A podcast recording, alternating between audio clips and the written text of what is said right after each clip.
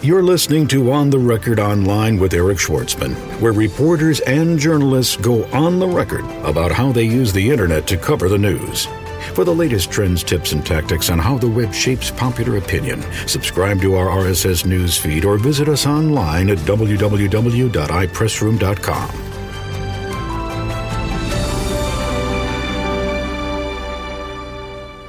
Jonathan Nelson, chairman of the board of Organic, goes on the record online. Schmidt and the guys from Google sat down and said, Is YouTube worth 1% of our company? And my belief is, yeah, YouTube was probably worth 1% of Google at that time. And then you get that added bonus, which is on the day they did it, I think they paid 1.65 billion for for YouTube, and then their their market cap went up eight billion dollars that day. So the stock market clearly rewarded them for doing the deal. You know, 1.65 billion dollars. Yeah, it's it's better than a sharp stick in the eye. And thank you for joining us for another episode of On the Record Online, the podcast that brings you the story behind the story.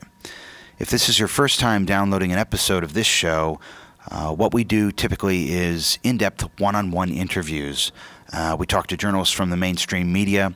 We talk to podcasters. We talk to uh, bloggers. We talk to newsmakers. And the subject is always how technology is changing and threatening to disrupt the mainstream media business as you know it. Uh, my name is Eric Schwartzman. I'm the host uh, of this podcast. I also am the founder and chairman of iPressroom Corporation. And we are a uh, web based uh, content management system for managing online PR campaigns, internet press rooms, uh, new media uh, initiatives, and what have you. Uh, I am also personally and professionally fascinated at uh, well, at how things are changing in this world today with respect to uh, traditional media migrating online. Um, uh, one thing I want to mention before we before we play the ad and then go to the interview with Jonathan uh, if you're interested in learning more about blogging and podcasting and social media, and uh, if you're uh, close enough to Los Angeles, um, I'm going to be teaching a class. I've actually been asked to teach the first class at UCLA Extension on new media for public relations. And that class is going to start on January 24th. It's going to run five Wednesday nights, uh, 7 p.m. each night. We're going to bring in some great guest speakers. Uh, we're expecting to have Sally Falkow come in, talk about blogging, Phil Gomes, uh, talk about blogging. Uh, we're going to bring in Tim Bourquin uh, original podcast brother, talk about podcasting. Uh, Rob Barrett, who's the GM of uh, LATimes.com, has agreed to come in and talk to us. Uh, Dan Klass, who's the uh, producer and host of uh, The Bitterest Pill, is going to come in and talk to the class. We may do a field trip. I'm really looking forward to it. So if you're interested in that, you can get more information at www.schwartzmanpr.com. And now uh, we are going to play for you the interview with Jonathan Nelson after this ad. Don't be left behind. Get the latest online PR tools and services from iPressroom. Powerful, easy to use, available on demand. Extend your sphere of influence online with iPressroom, tools for online media centers, virtual private press rooms, RSS news feeds, podcasts, and more at www.ipressroom.com. iPressroom, always on, even when you're off. Jonathan, thanks for taking the time to do this. Thanks for having me. So, now, in addition to your uh, achievements and position as chairman of the board of Organic, uh, you're also involved with Accrue Software. Tell us about that. Accrue was a business that spun out of Organic. I believe it was in 97 or 98. Sort of did the classic Web 1.0 round trip, went public, went private, uh, eventually sold the business off. So, I'm not really involved in Accrue anymore. But Accrue was a uh, well, actually is a, a, deep data mining product looking at analytics, uh, web traffic. And give me just a day in the life as, as CEO of Organic. Uh, well, the CEO of Organic would wake up pretty early and get on the phone, usually with clients, or try to figure out the issues uh, with whatever's happening in the various offices lots of meals, lunches, dinners, that kind of thing. Um, meetings throughout the day, fall fall asleep pretty late, exhausted, and then rinse, repeat, do it all over again the next day. And for those who don't know, just tell us a little bit about Organic. Organic is, uh, I believe it was the first dot com ever, founded in '93. Um, it is a hybrid technology design strategy firm doing focused on the buy side, so internet advertising, building very big websites for people like Sprint and uh, Daimler Chrysler, uh, folks like that. And do you manage those sites as well? Yep, you bet. How does that work? Is I mean, with respect to technology and creative and approval process, uh, how do you interface with the client to manage their online presence? Well, usually a, company like Organic is what's called agency of record, which means that we're, we're, basically the partner for Daimler Chrysler, Bank of America, whomever. And as they have a business need, we'll strategize about it, try to figure out what they should actually be doing, figure out how to spec it out, what it's going to cost, what it's going to take to build it, get client approval, then build it, and then maintain it quite often as it as time marches forward. So, a lot of the people that listen to this podcast are open source enthusiasts. Yep. To what extent do you take advantage of open source versus proprietary software to build those sites? Well, we do a mix of both. We're huge fans of open source. In fact, Apache, the web server, was Organic's uh, proprietary web server that we put up in the public domain in 90, I believe it was in 94. So, you know, one of the seminal pieces of software on the net is actually founded by Organic, huge open source developers. But occasionally a client will demand uh, a Microsoft uh, platform or another platform, and we're compliant and do that stuff as well. Walk us through the politics behind choosing the software platform. How does that work? I mean, say for example, you know for a fact the open source solution is going to be a better one for them, sure. but they're married to some back end legacy software how do you make a case for doing it your way? Well, it depends. I, I mean, I, I, take a bit contrarian point of view, and even though I come from San Francisco and Silicon Valley, I, I believe that you shouldn't let the tail wag the dog. I mean, software is just a tool, and quite often the tools are chosen for you. So if it's a big, you know, Microsoft shop, we don't really wade in and try to get them to think differently about it too much. I mean, it, it, some some of these decisions become almost religious in nature for organizations. If somebody's making a design decision fresh from a clean start and they have the ability to handle a Linux solution or any kind of open source solution, we may push for that um, if it's appropriate. I mean, it really depends on who the who the client is.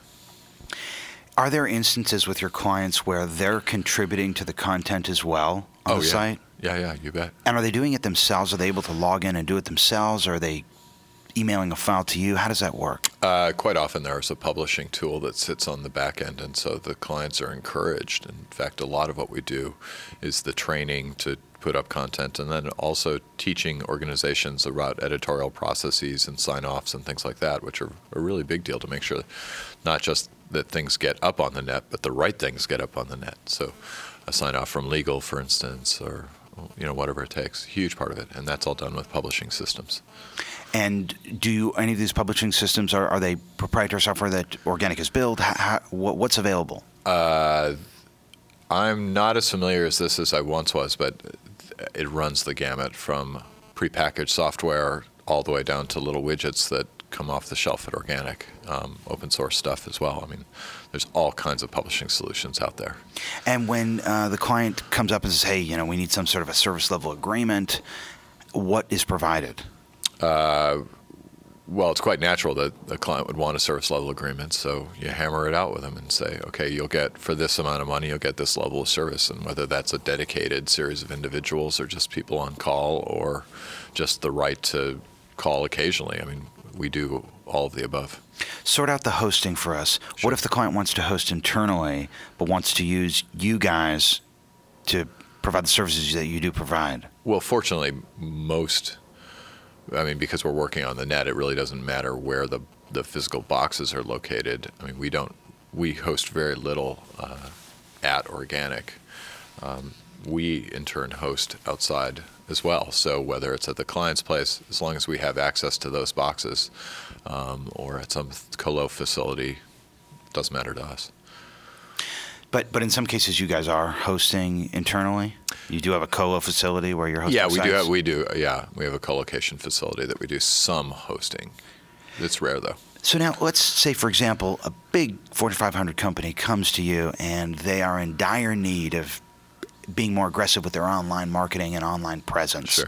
but they're resistant to social media because they are concerned that they might lose control of their message. They have some of the sort of old media concerns Sure. uh, that are sort of preventing them from taking advantage of new media. How do you deal with that? The fact that you're going to have to educate the client. How do you make that a profitable engagement? Well, there's you almost asked two questions. One is how do you and you use the right word educate the client, so kind of bring them up the curve and get them to understand that regardless of whether they're part of the dialogue that people are talking about them. I mean, particularly if you're a Fortune 500 company, you're affecting a lot of people's lives. The second thing is in order to get paid for it, you know, you just you hopefully sign some sort of contract and are getting paid to do that education or that consulting. But um, it's an interesting thing that I believe that in late 2006 and 2000, uh, or actually 2000, late 2005, 2006 is really the dawn of social media in a really big way. You know, the, the advent of MySpace and YouTube and people really interacting and the way that it is affecting brands is profound. So almost all of our clients are participating at some level or another, and I think that they're finding it is very reasonably priced. And while they may not like everything that's said about them, that there's a really open and honest dialogue that's going on with their with their customers online. So much of uh, what's happening with social media and new media seems undeniable. We read about it in the paper and business publications. But the fact of the matter is, there remain a good portion of the population that don't use the internet daily and aren't connected 24 7. So when you look at the big picture and you ask yourself, well, I've got a consumer product. Uh, I'm going to release it in this quarter, and I need to raise awareness quickly. Um, how would you uh, divide the amount of money you spend in traditional media, say like electronic and print, versus new media? Is it 50 50? Is it 70 30? Is it 80 20? And I, I realize there's no one answer that's going to Sure. work for everything, but if you could walk us through your thought process by how you sort strategically in your mind leading a client down the road of deciding how much of that money to spend on new media. Well, the first thing you do is you look at the, the product and you say, okay, who is this product oriented towards? So if it's oriented to an audience, say of 18 to 24 year olds, which is the classic young younger person demographic, I mean, you've just naturally skewed pretty heavily online. Uh, you also look at is this a, a global product or is this a domestic product? And um, then beyond that, do you, is it a highly considered purchase like a computer or a car or a financial service of some sort? So you have a lot of backstory to tell, which the internet is is brilliant at helping people make complex decisions. Or is it a consumer packaged good? You know, like is it a new type of bleach? I mean, really, what are you going to say about bleach? I mean, it makes your shirts whiter. It, it really depends on the product and who the audience is. And then after you look at the product and audience, you look at the client and say, okay, how experimental is this client? How, how willing are they to adapt and evolve midstream as this thing evolves? I mean, one of the brilliant things about internet marketing and one of the curses of internet marketing is the cycle is very, very quick because you can see exactly what's happening in real time. You know exactly how well you're performing in terms of your marketing message. So if you if you're using that data to your advantage, you're turning the crank and involving the cycle really quickly. So you're shifting and allocating budgets almost on the fly, buying in the spot market so that you can both evolve your message but evolve your media buys as you move along. So, for uh, um, say, let's say a product category that's traditionally thought of as being advertised on mainstream media like a packaged good, uh, Sure. an impulse item, something that's low cost, not a considered purchase. Um, how much of that is done online? I mean, and I know you can't give me an exact number, but can you give me a range? Well, I think people are really figuring out how to do that. When the when the net first started, it was more on the considered purchase side, as I talked about before. Computers, cars, mortgages. I mean, things like that really lend themselves to the internet. As it's as the net has evolved, and particularly as broadband has come about, you see forms of internet marketing which are more advertising oriented. In fact, uh, at Omnicom, we just acquired a company called EVB, Evolution Bureau, which is brilliant. I mean, they do Orbit gum, and some of their work is some of the most engaging, funny. You know, it really is just brilliant broadband work, and that wouldn't have happened five years ago in a narrowband environment, but it's very much happening today. As to a percentage, I don't know the exact percentage, but you're seeing more and more of those CPG or consumer packaged goods companies coming online and doing those brand ex- experience engagement projects. What's uh, another uh, sort of um, uh, implementation question? Um, considering the use of Flash, obviously the use of Flash quite popular on websites now, um, but um, still we're seeing uh, some frustrations uh, with from the search engines with respect to indexing that content. Um, do you advise clients to stay away from Flash? Do you like Flash? Does it have a place? Is it a complication? Um, any general thoughts on that? Love Flash. I mean, always have loved Flash, and you know, Ajax. Anything that is going to make the experience more intuitive. So having an interface that evolves and adapts to the user, whether it be a calendaring application for, say, an airline as you're making reservations, or just something that's fun and engaging uh, for, say, Orbit Gum.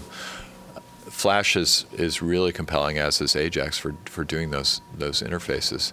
Um, and particularly as most of the world is shifting rather rapidly towards a broadband environment, I'm less concerned about people's ability to see that. In terms of indexing regarding the search engines, I think that's really just about meta tagging things and making sure that the search engines can see what the content is, uh, and that is done with meta tagging. What is the importance of SEO with respect to various kinds of content that aren't text based? And and I mean, how much room for growth do you think there is? It seems to be pretty difficult to find content, specific content that you're looking for online. I mean, certainly if you're looking to buy tires, it's easy to find a place to sure. buy tires. But if I wanted to research you, Jonathan Nelson, I mean, you have a, a pretty common name. Yeah. A lot of Jonathans, a lot of Nelsons. So if I wanted to find something that you said at a particular time, I probably would be pretty challenged uh, with Google or Yahoo to find it. I might need a service like Factiva or LexisNexis or sure. something like that. So, what, what's the what, where is the opportunity as you see it with respect to advertising and SEO moving forward? Well, just a, a, brief note on Jonathan Nelson. The, the most interesting Jonathan Nelson out there is a Trekkie who writes all kinds of conspiracy theories about various Star Trek episodes, which occasionally gets sent to me in jest by people. In terms of searching it really is. It's up to companies to meta tag their data so that it, it is easily found. And I think as customers or searchers are not stupid, they're figuring out. You know, if you wanted to search for me, you'd probably type. If you knew anything about me, you'd say Jonathan Nelson Organic, and then you'll narrow the search down rather quickly. But you know, the search engines are getting smarter the clients and companies like us are getting smarter at meta tagging things, and I think the audience is getting smarter by by doing more finely searching on things. But the problem is, so many um, uh, companies might uh, use the metadata to try to lead people astray and bring them to their page even if they don't have that exact content there. So it may course. be easy for me to find Jonathan Nelson Organic, but if someone said to me in passing, "Oh, I saw Jonathan when he was on CNBC and he said something about this company." Sure. If I want to pull that up, it's going to be a lot tougher for me. Yeah, I'm not sure I have a real clean answer for you there. I mean, there are going to be people that are spoofing the meta tags, certainly. Um, it's I think it's up to the search engines to try to filter it out and weight things differently. I mean, it's sort of a cat and mouse game when it comes to people that are trying to game the system, and then people like Google and Yahoo trying to f- to filter that out so that the searches are more relevant and weighted correctly. Do you think like the, some of the social uh, search tools that are out there, like social tagging, social bookmarking, um, Digg, Furl, these types of sites, do you think that might ultimately, through um, the intelligence of the intelligence yeah, of the, the audience, yeah. Do you think that might help us Yeah, sort through it, or is yeah. that also dangerous? Well, so, what are the dangers? Yeah, I mean, obviously you can game that stuff too, but I think all of these things, whether it be the community chipping in to help rank relevancy in regards to something like Digg, or whether it's a heuristic search like a classic Google thing. I mean, that's really a, a game of weighting and trying to figure out. Now, yes, there will always be people that, that figure out, okay, this is how they do it, and here's how to how to play with the system. But generally, I think it does help you find information better and better. And all you know, keep in mind that nothing is static here, which is one of the most brilliant things about the internet. It's all evolving really rapidly. So, what the right balance is and how this works, I'm not sure, but you know, we're slowly or actually rather quickly grappling our way towards the future here. So, given your perspective, First.com, you've been doing this for a long time, and you you said when we just started, social media just starting to take off late 05 and 06. How has the introduction uh, of social media changed the way you do your business with respect to the services you provide? I've got to think as a CEO, you're looking at a financial statement and you're seeing revenues coming from different services you provide. And what I'm really interested to know here is PR as a subset of advertising. Sure. Have you seen your amount of activity grow in that area as a result of social media? Well, the answer is yes, we have seen growth. Is it a huge part of uh, contributing to the top line of the various businesses that we're involved with? No, it's it's not. I mean, one thing about social media, by nature, is it's pretty much free, and uh, it is fairly straightforward and fairly easy to do. I mean, that is in contrast to a really huge media buy or a really large technology build. I mean, that's really where the dramatic revenues come from the question I think should be one of what is the effect, and I think social media mixed in with traditional media buying and a really great back end commerce system. I mean, all of these things are what create great web presences for large companies. So, final question. Sure. Of everything you're working on now, is there any project that combines both traditional and new media together that you're most proud of? Oh, gosh or anyone well, that you're almost all of. things these days have. I mean, one of the really interesting things that's happened in the past couple of years is I, I, I use this phrase, which is the internet has and web marketing has come off the island. In the earliest days of this, in the 90s, the web was very independent. We were very independent companies, and, and people sort of looked at us as this oddball curiosity at first, and then they looked at us with jealousy as the stock market took off, and then they kind of wished we went away as it crashed. Today, it's come uh, web marketing in companies like ours have come off the island, and you know, new media is not new anymore. It's become hugely mainstream. There are uh, something like a billion people on the net. Um, if you look at that younger 18 to 24 old demographic, people are using the net, they're not watching television. As a result, almost every media campaign that's done right now has an online as well as an offline component. And really, one of the things that we're working on pretty dramatically right now is trying to figure out okay, what is television good for? For instance, television has huge reach. I mean, you can aggregate massive audiences using television. So, is television the right medium to do large reach branding? and then can we drive people to the internet to actually help upsell or cross sell the product and actually consummate a transaction and then keep a relationship with the customer. I mean, those are the kinds of contemporary ideas, but almost every campaign that, that Organic uh, is involved with right now has an offline media component to it. I, I, said that was the last question. I have one more. Oh, okay. Um, and uh, I don't know if you've seen the newest issue of Wired magazine. I have. Uh, have you read this uh, the story by uh, Bob Garfield on on YouTube? I did. Yeah. Okay, so the question is, was 1.6 worth it? Oh, absolutely. I mean, no question. I, I take a contrarian view on this everybody is obsessed with 1.65 billion dollars as a number, which don't get me wrong, it's an astounding number. But the reason I believe so many people are obsessed with it, and Garfield talked about like it's it's 37 Mervyn's stores in his article. Yeah, it's uh, empirically true. It is the equivalent of what Target paid for Mervyn's. It's 37 times that.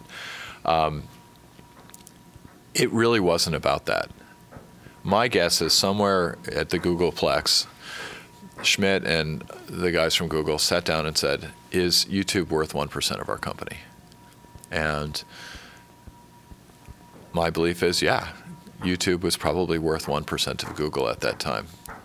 And then you get that added bonus, which is on the day they did it. I think they paid 1.65 billion for for YouTube, and then their their market cap went up eight billion dollars that day. So the stock market clearly rewarded them for doing the deal. You know, 1.65 billion dollars. Yeah, it's it's better than a sharp stick in the eye, but it's it's really not about the money. It's about the percentage. Jonathan Nelson, chairman of the board of Organic. Thanks for joining us. Thank you. You've been listening to On the Record Online with Eric Schwartzman, where reporters and journalists go on the record about how they use the web to cover the news. For the latest trends, tips, and tactics on how the web impacts corporate reputations, subscribe to our RSS newsfeed or visit us online at www.ipressroom.com.